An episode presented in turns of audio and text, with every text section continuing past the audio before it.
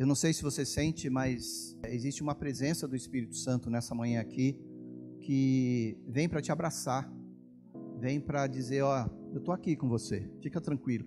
E isso é o Espírito Santo falando na tua vida aquilo que você precisa escutar. Deus cuida mesmo quando leva, tá, gente? Deixa eu te falar, falando sério. A nossa, o nosso conforto é eterno. Então, Deus não deixa de ser Deus porque alguém é levado, tá? Nós estamos felizes porque vocês estão aqui. Eu ficaria triste se não tivesse, mas feliz porque você chegou primeiro onde eu quero chegar também. Nós não temos medo da morte. Nós não queremos a morte. Ninguém nasceu para morrer. Nós nascemos para ter vida e vida em abundância em Cristo Jesus. Mas nós não tememos a morte. Olha, viva com isso, gente. Viva com isso, porque o que o mundo quer é fazer você ficar com medo. É fazer você ficar com medo. Homem, e hoje eu vou pregar a respeito do o perigo do cristianismo passivo. Nós instruímos sempre aqui, né? Você é responsável pelas suas próprias ações. Nós não estamos falando com crianças, a gente está falando com pessoas educadas, pessoas inteligentes, pessoas que já entendem um pouco mais do que Cristo pode fazer na sua vida e como você pode e deve levar o seu dia a dia. Quando a gente sai de casa, a gente escolheu sair de casa. O pastor não foi lá buscar você pelo braço para trazer. Nada errado com isso. Eu tenho, já falei aqui para vocês, eu tenho um tio que passou para o Senhor há alguns anos, Marcelo e eu fomos lá, é, lá em Santos, tio Natanael Rinaldi. Ele era um garotinho, no domingo pela manhã passava um senhor e levava ele na carroça para a igreja. Esse homem cresceu, sendo instruído pela palavra de Deus. Se tornou um advogado, um oficial na cidade, na área das contas da cidade, mas ele também se tornou um pastor. E antes de ir trabalhar, ele já ia visitar duas ou três pessoas. É um, se tornou um dos grandes apologistas da fé no Brasil, Natanael Rinaldi. Hoje tem a Bíblia com comentário dele no, dele no Brasil e outros pastores que também, da mesma forma, deram esse exemplo. Então, não tem nada errado de você ir na casa de alguém, bater a, por, a porta e falar assim: vem comigo. Hoje nós vamos adorar a Deus juntos. Ninguém foi chamado para viver uma vida de passividade. Ninguém. A criança, quando nasce, chora nos braços da mãe ou nos braços do médico, ela já está ativa, ela já quer alguma coisa, ela já esperneia por uma, alguma necessidade. Ninguém nasceu para ficar passivo num canto, choramingando, né? E o cristianismo é, é algo que é quase ilegal quando a gente é, coloca o reino de Deus à sua frente. Cristianismo e reino de Deus. Não dá para ter passividade no meio porque nós não estamos lutando aqui como igreja pela liberdade da nação.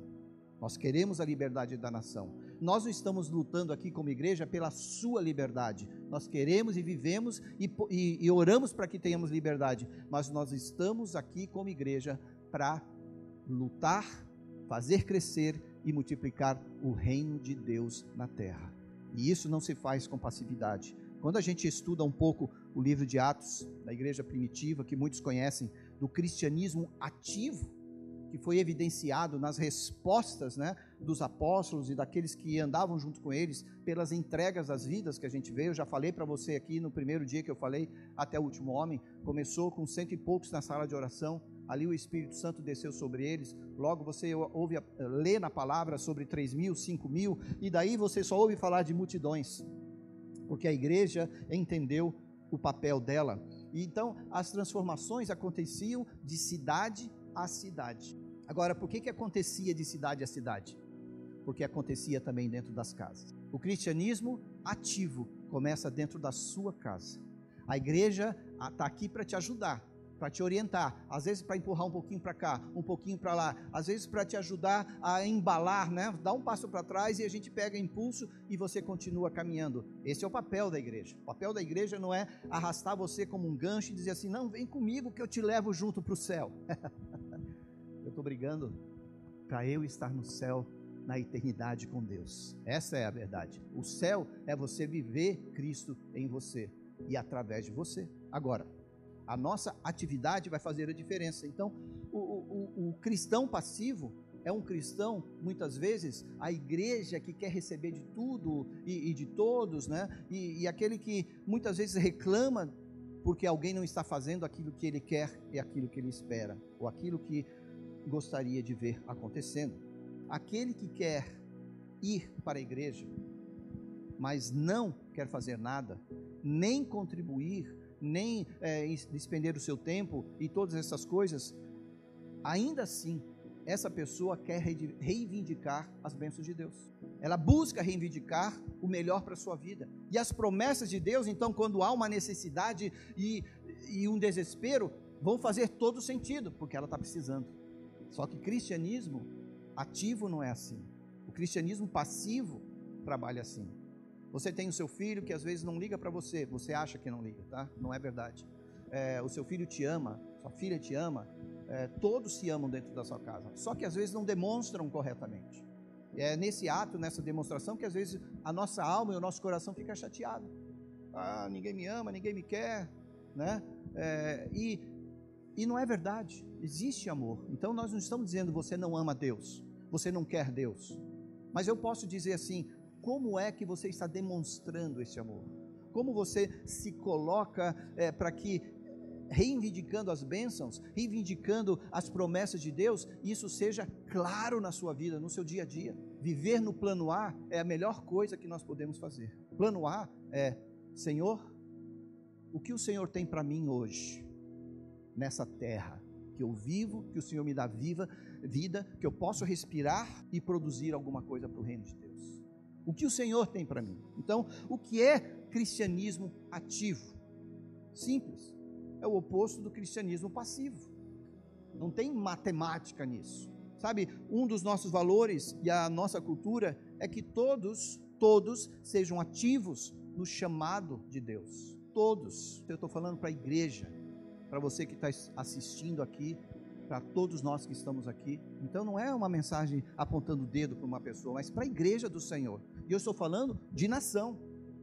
Por que, que a nossa nação passa pelo que passa? Muito possivelmente porque o cristianismo brasileiro tem sido passivo.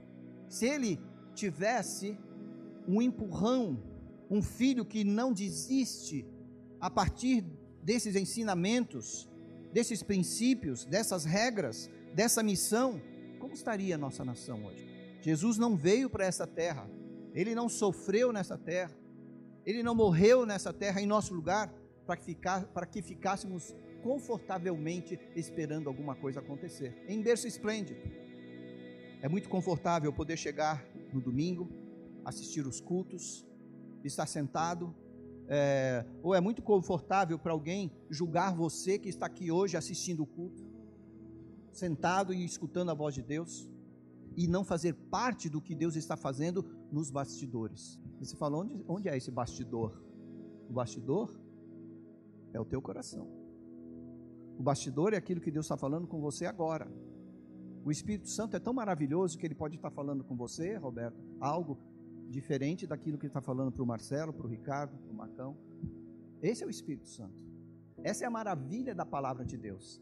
E quando um versículo é lido aqui, como eu vou ler agora aqui em Marcos 1, é, quando um versículo é lido, esse versículo vai falar para mim e trazer uma mensagem, mas essa mensagem pode trazer para você a resposta daquilo que você tem pensado durante toda a semana, daquilo que você tem refletido lá na sua casa sozinho com o Pai, daquilo que você chorou ontem quando você colocou a sua cabeça no travesseiro e disse: Pai, e agora? Esse é o Espírito Santo que você canta e que você deve viver continuadamente. Experimentando, porque Ele está aí na sua casa. O Espírito Santo faz morada no seu espírito. Ele não faz morada na sua alma, ele faz morada no seu espírito. E através dessa morada, dessa residência maravilhosa que ele quer fazer, se, e, e pede para nos ajustarmos, né? lá em Romanos 8 diz para nós nos moldarmos nessa presença. Uma vez que ele tem essa liberdade, a sua alma, o seu corpo responde. É Deus Pai, Deus Filho, Deus Espírito Santo atuando conjuntamente. Essa, esse Espírito de Deus que entra no nosso espírito, que faz parte dele, que habita em nós. E aí a nossa alma com, começa a ser diferenciada das experiências almáticas que a gente tem no nosso dia a dia. Marcos 1, 16 a 22 diz o seguinte: E andando junto do mar da Galileia, viu Simão, falando de Jesus Cristo, e André, seu irmão, que lançavam a rede ao mar, pois eram pescadores. E Jesus lhes disse: Vinde após mim, e eu farei que sejais pescadores de homens. E deixando logo as suas redes, o seguiram. Não tem nenhum versículo aqui entre o 17 e o 18. Não tem nenhum texto no original explicando a razão pela qual o versículo 18 diz: E, vírgula, deixando logo as suas redes, o seguiram. Não tem uma desculpa apresentada não tenho um olhar para trás, não tenho uma dúvida, porque eu não tive tempo de trazer o meu celular, então eu tenho que carregá-lo antes de te seguir, Jesus. E passando dali, versículo 19, um pouco mais adiante, viu Tiago, filho de Zebedeu, e João, seu irmão, que estavam no barco consertando as redes, e logo chamou. E eles, deixando o seu pai Zebedeu no barco com os jornaleiros, foram após ele. A natureza do cristianismo, ela é diferente da natureza de muitas coisas que nós experimentamos. Ou ela é semelhante a muitas coisas que nós experimentamos. Por exemplo, quem gosta de ir na academia aqui, eu conheço alguns aqui, sabe? Alguns eu vejo a diferença, outros nem tanto. Mas na verdade, a gente não vai para a academia para causar uma transformação. Mas você vai lá, você vai lá para ser transformado. Você vai lá para pegar um músculo e daí quando você levantar a sua bike não dói tanto, você está mais forte. Você vai lá para fortalecer um músculo que precisa ser fortalecido. É verdade, você vai lá para ser transformado. Porque senão você está perdendo o seu tempo. O cristianismo, quando você vem para Cristo, Cristo te desafia a entrar nessa academia, a segurar esse peso, a carregar a tua cruz para que no momento que você precise dessa, dessa resposta dos músculos que você fortaleceu, você esteja pronto. Segundo Timóteo 2,15. Procura apresentar-te a Deus aprovado. Maneja bem essa palavra, para que você não se envergonhe dela. Então eu e você temos sido desafiados. Não é ir para a academia e sentar na lanchonete. Não é vir para a igreja e esquentar a cadeira. É bom, você se alimenta. Mas a gente não está querendo que você fique saciado apenas. Nós queremos desafiar você. A igreja confronta você. A igreja é para isso. Me perdoe, mas a igreja é para isso. É para confrontar você. Para te tirar da zona de conforto. E sabe uma coisa legal? Pelo menos na minha vida, as maiores oportunidades que eu tive, os maiores desafios que alcancei, as vitórias que fizeram parte de, é, da diferença na minha vida aconteceram não na minha zona de conforto, aconteceram exatamente quando eu estava desconfortável. Primeira vez que eu saí do Brasil, eu estava tremendamente desconfortável. Eu estava feliz porque estava é, recebi uma oportunidade na época, recebi um convite de uma escola, eu fui para lá. Mas você desce no aeroporto sem falar a língua, ou falando muito mal, não conhecendo o lugar, chegando num lugar com 600 alunos e você não conhece nenhum deles. Você que nunca tinha saído da sua casa, estava sempre ali, cuidado pelo papai e pela mamãe. E de repente você vai para um outro mundo, uma outra cultura, numa outra época. Mas Deus nunca me abandonou, em nenhum momento da minha vida. Nem quando eu achava que Ele tivesse me abandonado. Nem quando eu, no meu cantinho, falava: Senhor, e agora? durava assim uns cinco minutos de depressão, uns cinco minutos de dúvida, uns cinco minutos de não saber para onde ir. Mas o Espírito Santo cuida daqueles quem Ele ama. Diz a Bíblia, e eu leio sempre isso, que o Espírito Santo tem ciúmes de você. Ele ora e chega ao Pai com palavras que eu nem você conseguimos entender ou compreender. Por quê? Porque ele tem ciúmes de você. Ele cuida da casa dele. Ele cuida de quem está vivendo e morando com Ele. Lucas 9, versículo 23. Jesus ainda falando, apresentando um cristianismo diferente, ou apresentando Deus de forma diferenciada. Ele é o Cristo. Disse ele à multidão: Se alguém quer ser meu seguidor, o que nós somos de Cristo? Não mudou nada, tá? Não mudou nada. Essa palavra não mudou nada. Ela diz lá em Apocalipse que eu não posso mudar nem um tio dela. Se alguém quer ser meu seguidor, negue-se a si mesmo. É o que a palavra diz. Tome diariamente sua cruz e siga-me. 24. Se tentar se apegar à sua vida, a perderá. Daí a palavra de Deus que é maravilhosa e ela enche você de esperança. Ela fala assim: Mas se abrir mão da sua vida por minha causa, a salvará. Eu estar com Cristo é como se eu tivesse morto. A morte para nós, como é para Paulo, o apóstolo que escreveu dois terços do Novo Testamento, o que, que ele fala? A morte para ele é o que? Lucro, é ganho. Mas se abrir mão da sua vida por minha causa, a salvará. O que eu estou te dizendo é o seguinte: deixa Deus te usar. Deixa Deus fazer na sua vida aquilo que é, você tem a impressão que é isso que ele está querendo fazer. E daí você pede e pergunta, e daí você fala, Senhor, é isso mesmo? Eu estou falando de tudo, eu não estou falando de você largar tudo, vir para a igreja, ficar sete dias da semana aqui cantando, chorando, adorando, rodopiando, ministrando, profetizando, evangelizando. Não, é onde você está. Talvez é lá na sua empresa, ganhando muito dinheiro, sendo próspero, fazendo com que é, outras pessoas sejam abençoadas a partir de você e através de você. Isso é seguir a Deus. Seguir a Deus é não colocar minha Bíblia embaixo do braço. Essa Bíblia aqui que eu tenho é muito antiga, desde quando eu só usava embaixo do braço. Tive que colocar um couro aqui nela. Verdade, gente. Eu ia porque meus pais me levavam. Eu tive encontros com Deus antes dos 18 anos, mas foi um dia aos 18 anos, sentado no fundo, quando o Espírito Santo falou comigo. E aí? O que vai rolar? Não foi assim que ele falou, né? Mas eu entendi assim que vai rolar dessa vida aí?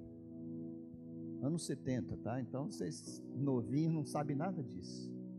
Deus permite que você entenda a sua palavra no momento que você sente, senta aí, abre o teu espírito e fala, Espírito Santo, fala comigo, fala, pode falar, pode falar, pode falar. Não, não, para, para, isso não. Tem vezes que você faz isso. Não, o Espírito Santo vai falar enquanto você estiver aberto. A natureza do cristianismo envolve algumas particularidades que eu e você precisamos estar atentos. É você largar os seus desejos, os seus planos, os seus sonhos, para viver os planos e os sonhos que Deus tem para a sua vida. Por quê? Porque a palavra de Deus diz que os planos dele são melhores do que os teus, do que os nossos. Daí você fala, mas eu não consigo compreender. Pois é, porque você não consegue compreender que você está usando isso aqui. O cérebro é maravilhoso, as conexões cerebrais, as sinapses, né, que a gente fala. Eu ontem mesmo estava num live falando sobre isso. Mas e daí? É, a presença de Deus e aquilo que Ele quer ver transformado é quando eu racionalmente eu entrego para Deus trabalhar a partir do que Ele tem para minha vida. E eu vou ser muito mais feliz do que brigar pelos meus sonhos, pela minha história, pelo meu legado, tá? E o legado que Deus tem para você e a história que Deus quer escrever com você. Lucas 14, 25. Uma grande multidão seguia Jesus. Primeiro, Jesus nasce, anda com José e Maria, passam por algumas lutas, daí ele cresce, aprende a profissão com o pai, desenvolve-a por alguns anos, depois eu li com você, ele vai e, e, encontra algumas pessoas e já na lata ele fala assim: Olha, você quer me seguir? Larga o que você está fazendo e vem. O cara veio, não questionou, não foi, ele sentiu a presença de Deus ali, sem saber que era a presença de Deus. Muitas pessoas vão seguir, amar você, caminhar com você, assim como outros vão fazer o oposto, mas vão fazer isso porque veem algo diferente em você. Jesus atraía as pessoas por quem estava nele e quem ele era, sim, mas por quem estava nele. As pessoas não querem você, elas querem quem está em você. Você e eu, eu sempre falo aqui, depois do almoço cheiramos alho, azeite, orégano, seja o que você comeu no almoço, esse é o teu odor. Mas o odor, o cheirinho gostoso do Espírito Santo, é o que vai atrair as pessoas. É a tua atração, chamada Espírito Santo, que vai convencer. Lucas 14 traz para você um exemplo de que Jesus sempre começa com um, mas o objetivo dele é ter muitos. Se alguém que me segue amar pai e mãe, esposa e filhos, irmãos e irmãs, e até mesmo a própria vida mais do que a mim, não pode ser meu discípulo. Ai, agora pegou. Agora pegou. Primeiro, porque essa igreja aqui, forte, é forte falando de família. Primeiro, porque eu e você entendemos que família, e eu já falei hoje aqui, é, é, é a base dessa explosão do Espírito Santo a partir e através de você. Daí Jesus vem e fala: se alguém me segue, que me segue, amar pai e mãe, esposa e filhos, irmãos e irmãs, e até mesmo a própria vida, mais do que a mim, não pode ser meu discípulo. Jesus, como assim? Como assim? Jesus não está dizendo para você largar. Jesus está dizendo para você amar mais a Ele. Jesus não está dizendo que você não pode cuidar do seu papai, da sua mamãe, que você não deve amar a sua esposa. Aliás, homens, essa é, é obrigação e é mandamento bíblico. Os seus filhos que devem ser cuidados, os seus irmãos, os seus irmãos e as suas irmãs, tudo isso é parte do contexto bíblico para nós, todos nós. Deus nunca vai retirar isso de nós, é instituição de Deus, firmada, estabelecida, gravada na palavra de Deus e nas Escrituras para todos nós. Mas o que ele está dizendo é: onde está o teu coração, ali estará o teu tesouro. Onde está o teu tesouro, ali estará o teu coração. Porque lá no versículo 27 ele conclui: E se não tomar a sua cruz e me seguir, não pode ser meu discípulo. O pastor Marcelo Teixeira trouxe aqui uma, uma estatística, né? Eu não, não vou dizer exatamente, porque eu não me lembro dos números. Mas quando um pai segue a Cristo, mais de 90% da sua família segue com ele. Está entendendo o que eu estou falando? Agora, um dos problemas que a maioria das pessoas vem nesses versículos, nessa, nessa conclusão que nós estamos buscando aqui, que a maioria delas acredito que podem ter um relacionamento com Jesus sem saber e sem desenvolver este relacionamento. Um relacionamento é, existe quando as pessoas se comunicam, quando as pessoas se abrem, quando as pessoas conversam. A verdade é que as pessoas, eu vou repetir aqui, elas querem se relacionar com Jesus no conforto. Não é errado o conforto, gente. Mas o nosso relacionamento não pode estar fundamentado nisso. Sabe por quê? Porque existe uma igreja no fundo do Brasil, nos rincões do nosso país, que não tem conforto. Existe uma igreja, muitas vezes, dentro dessas cidades, que não tem conforto. E ainda assim existem pessoas ali que honram, agradecem e louvam ao Senhor Jesus Cristo com todo o seu espírito, com toda a sua alma, com todo o seu corpo. Existem pessoas na África que não têm conforto. A Ju foi numa missão para lá, a Vivi o Bruno estavam lá, visitaram aquele lugar, eles choravam de ver a situação do conforto daquelas pessoas, mas também da espiritualidade da nação. Então, o conforto não é a base, mas é como está esse coraçãozinho aí que eu estou falando com você. As pessoas vão para a igreja e querem conforto. Eu já falei duzentas mil vezes: o ar condicionado é para você e para mim. Essa cadeira confortável é para você e para mim. Eu visitei, na realidade eu tive uma experiência maravilhosa com Cristo lá em Jerusalém. Eu visitei o Monte das Bem-aventuranças e eu me sentei ali. Eu estava filmando com Azaf Borba naquele dia. Eu estava tendo um acesso de renite que eu achava que eu ia morrer naquele dia. E eu tinha isso desde criança. Eu não sabia nem que era renite. Mas eu começava a espirrar, eu não parava, meus olhos fechavam, lacrimejavam, e eu falei: Meu Deus, aqui, longe de casa, sem seguro de saúde. Eu estou falando de 98, 1998. Eu subi naquele morro, eu estava filmando, eu estava trabalhando. Estava com a minha câmera pegando o mar da Galileia, ali olhando para baixo, lendo a palavra das bem-aventuranças, a música que ele ia cantar, tudo aquela experiência maravilhosa. E eu me sentei ali e eu falei: Senhor, eu preciso ser curado. Eu vim aqui para trabalhar, eu vim aqui para honrar o teu nome. E o Asaf começou a cantar: Chama Israel. Ouve, escuta Israel. Eu nunca mais tive um acesso de renite na minha vida, a partir daquele momento. E das 10, 15 filmagens que nós fizemos das músicas dele, do Borba, para mim, aquela foi a mais bonita. Foi a melhor filmada. Não por causa do cameraman que estava fazendo nem da produção que a gente fez depois, mas porque o Espírito Santo conduziu 100% daquele negócio. Escuta, Israel. Eu estou falando para você, escuta, igreja, o que o Espírito Santo está falando com você. Nós não queremos esse conforto, Pai. Se esse conforto vai nos distanciar da presença do Senhor. Ah, mas vocês precisam aprender, atender as minhas exigências. Eu venho de longe para essa igreja. Eu nem gosto muito de todas essas músicas que vocês colocam. Não dá para colocar aquela música que eu gosto. Meus filhos não gostam daqui. Eu podia desenvolver umas 40 horas sobre esse assunto. Mas eu vou deixar vocês com aquilo que o Espírito Santo está falando com você aí. Porque às vezes as pessoas vão para a igreja e algumas vezes saem dela quando se sentem desconfortáveis. E você não tem que sair de um lugar porque está desconfortável. Você tem que fugir daquilo que não é de Deus. José fugiu daquilo que não era de Deus. No entanto, a Bíblia diz que onde José colocava suas mãos havia prosperidade. Agora eu pergunto, mas e se Jesus olhasse para você e dissesse: Me desculpe, mas eu não gosto como você me trata? Uau! Me desculpa, mas é, você não me busca, você não me escuta, você não para para escutar da minha palavra, da minha voz. Como eu posso ter um relacionamento com você? Como as coisas na sua vida podem estar ajeitadas, alinhadas de uma forma mais correta se a sua construção, o fundamento dela, não está correto? Você não conserta uma construção lá no último andar. Você trabalha na base dela a fundação da sua vida, o fundamento que o Espírito Santo quer tratar, não é aqui. Aqui é para te instruir um pouco, sim, mas ele começa dentro da sua casa, não no seu endereço, dentro da sua casa, da casa que o Espírito Santo faz parte, da casa que o Espírito Santo habita.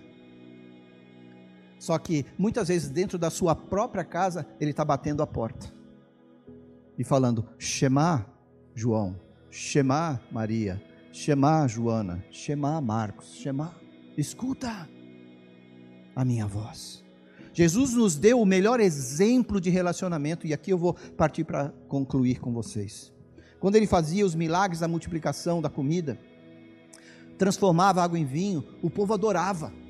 Melhor exemplo de, de cristianismo ativo, Jesus estava dando. No entanto, quando ele falava, bebe do meu sangue, come do meu corpo, toma a sua cruz e segue-me. O povo sumia, o povo sumia, literalmente sumia. Lá no Getsemane, um pouco antes de ser crucificado, quantas pessoas que a Bíblia diz que a fama de Jesus aumentava a cada dia, quantas pessoas estavam com ele no Getsemane? Só o Espírito Santo. Só o Espírito Santo. Mesmo na maior aflição humana de Cristo, só o Espírito Santo. Não deixou de ser uma aflição espiritual, porque ele sabia que ele iria carregar em poucas horas o pecado do mundo. É fácil perceber se você é esse cristão que segue a Jesus de coração. E aqui eh, eu vou lançar algumas dessas perguntas que eu falei para você. Certamente é, a maioria dos cristãos, e aí eu vou falar da igreja do Senhor, tem dificuldade em responder adequadamente. Você pode responder do jeito que você quiser, mas responder adequadamente essas perguntas. E eu tenho absoluta certeza que essas perguntas vão levar você a uma, uma reflexão no final dessa mensagem. São âncoras. Eu quero falar aqui de três âncoras do cristianismo. Três âncoras do cristianismo ativo. A primeira âncora é, ela evidencia a presença de Deus em sua vida. Então você presta atenção nisso. Se você nunca parou para pensar, escreve, assiste depois novamente. Mas a primeira âncora tem a ver com essa evidência da presença de Deus na sua vida. E eu vou fazer algumas perguntas. O quão real tem sido Deus, ou foi Deus essa semana no seu coração? O quão claro e evidente é a sua certeza do perdão e desse amor paternal, da paternidade de Deus na sua vida? E como você, como você mede isso nesse momento, neste exato momento? Você experimenta um tempo de prazer com Deus? Você realmente sente a presença dele em sua vida? Sente o amor dele? A segunda âncora. Primeira é a evidência da presença de Deus em sua vida. A segunda âncora é a evidência de transformação através das escrituras na sua vida, através dessa palavra de Deus na sua vida. Então, e a segunda âncora é evidência de transformação dessa palavra. E aí eu pergunto para você: você já descobriu se a Bíblia é viva e ativa para a sua vida? Não, pastor, ainda não, mas eu tenho a minha Bíblia. Eu a carrego comigo, em nome do Senhor Jesus, todos os dias no meu trabalho. Mais um religioso na terra. Eu estou falando que eu era assim, eu não estou falando para você, mas eu era assim. Eu era um grande religioso. Como algumas promessas bíblicas se tornam extremamente preciosas e encorajadoras para você. Qual é a palavra qual é a palavra de Deus que faz diferença na sua vida? Qual palavra? Me dá ela aí. Qual é a palavra? Qual é o versículo? Qual é a escritura que faz diferença na sua vida? Como você tem visto Deus chamando ou desafiando você para algo mais através da palavra que você sabe qual é?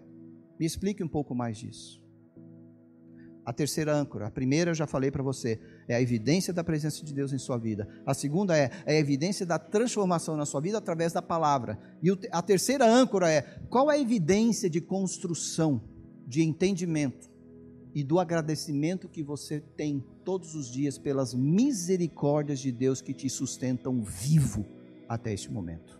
Qual é a diferença da grandeza da graça de Deus em você? que te move hoje mais do que antes de você vir para a igreja. Porque se nada mudou, meu amigo, volta para o rolê. A carne ama isso. Volta para a cervejinha, a carne vai gostar disso. Volta para os seus amigos, Salmo 1, lê Salmo 1 um monte de vezes, até você entender que não é lá, é aqui.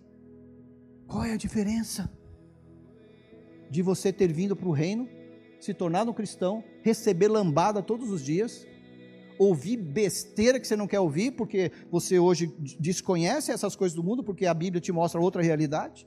Existe uma maior dependência e maior apego e agradecimento, como eu falei, pelas misericórdias de Deus na sua vida. Você tem que saber essa diferença. São três âncoras importantíssimas. Uma é Deus está presente na sua vida. A outra é o que a Escritura, a palavra de Deus, promove em você. E terceiro é qual foi a mudança que aconteceu? Eu não preciso apontar para você.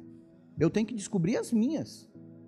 Eu não quero apontar. A pior coisa que eu faço, você que é daqui, da Deus primeiro, você sabe. Aqui é uma igreja que deixa você crescer, às vezes aos trancos e barrancos, mas você sai forte do outro lado.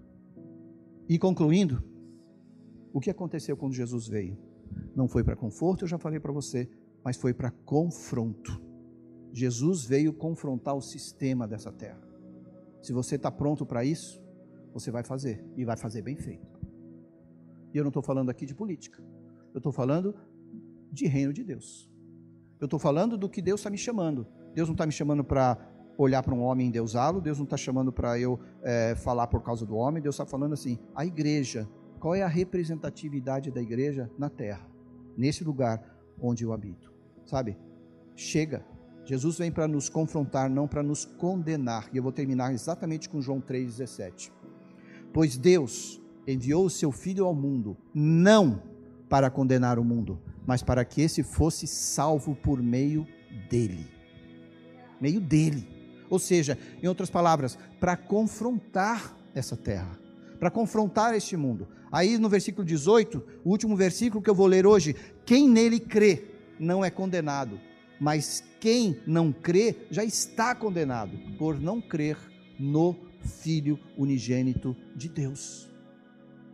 No nome do Filho do unigênito de Deus. Gente, eu falei isso em amor para vocês e eu oro para que vocês é, possam parar e refletir na importância que cada um tem aqui quando põe os pés para fora. Aliás, você é importante aqui dentro, mas quando você põe o pé para fora, você está saindo como aquela luz que irradia a presença de Deus.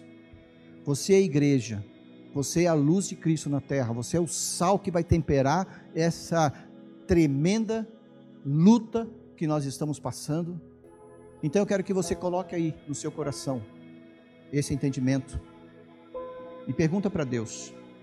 Pergunta para Deus, Pai, e a minha parte?